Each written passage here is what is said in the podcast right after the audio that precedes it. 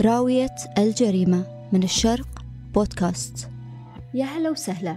القصة اللي راح نتكلم عنها اليوم تتعلق برجل محتال. قدر يضحك على الكثير من الناس تحت مظلة إنشاء محفظة وهمية استولى فيها على أموال ضخمة وصلت للملايين. والصادم في الأمر أنه ظل يمارس نشاطه لما يزيد على الأربع سنوات.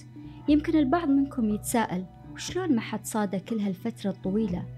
السبب أنه كان يمارس دهاءة ليكمل ما بدأ من عمل احتيالي بأن يحرص أشد الحرص على ضمان عدم وجود مشتكين ضده عن طريق عمل تسوية مباشرة معهم في حال اشتكى أحد عليه في مراكز الشرطة.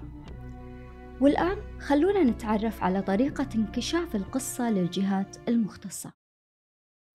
في يوم من الأيام تقدم عدد كبير من الناس لمراكز الشرطة قصد فتح بلاغات ضد الرجل المحتال مطالبين باستعادة أموالهم اللي جمعها منهم كوديعة بغرض استثمارها وهم من ذوي الدخل المحدود اللي على قد حالهم.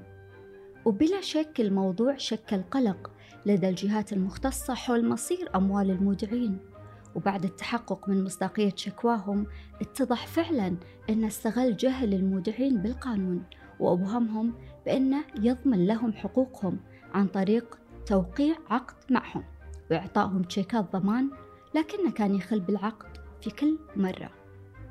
تصوروا هو في هذه الأثناء كان يبدد جزء كبير من أموال المودعين على نفسه حتى يحيط حالة بهالة تزيد من ثقة الناس فيه وبالتالي يسهل خداعهم مثل إنه كان يصرف ببذخ سواء على السيارات الفارهة اللي يقودها أو على رعاية الأنشطة الرياضية وأيضا التبرعات الخيرية.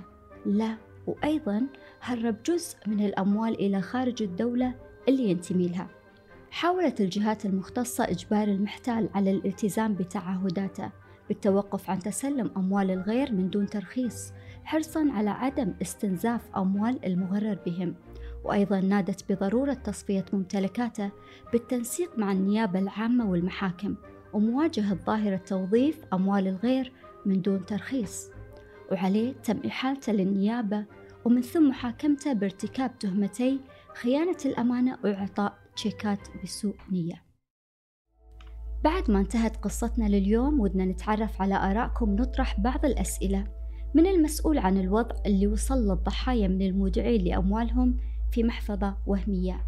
وهل ترون أن المحتال استغل بعض الثغرات في القوانين المعمول بها في البلد اللي ينتمي له؟ مثل عدم مواجهة ظاهرة توظيف أموال الغير من دون ترخيص؟ وهل يمكن أن تفكرون في يوم ما أن تودعون مبلغ من المال عند شخص؟ خلونا نقول أن له سمعة جيدة في المجتمع. كي يستثمر لكم؟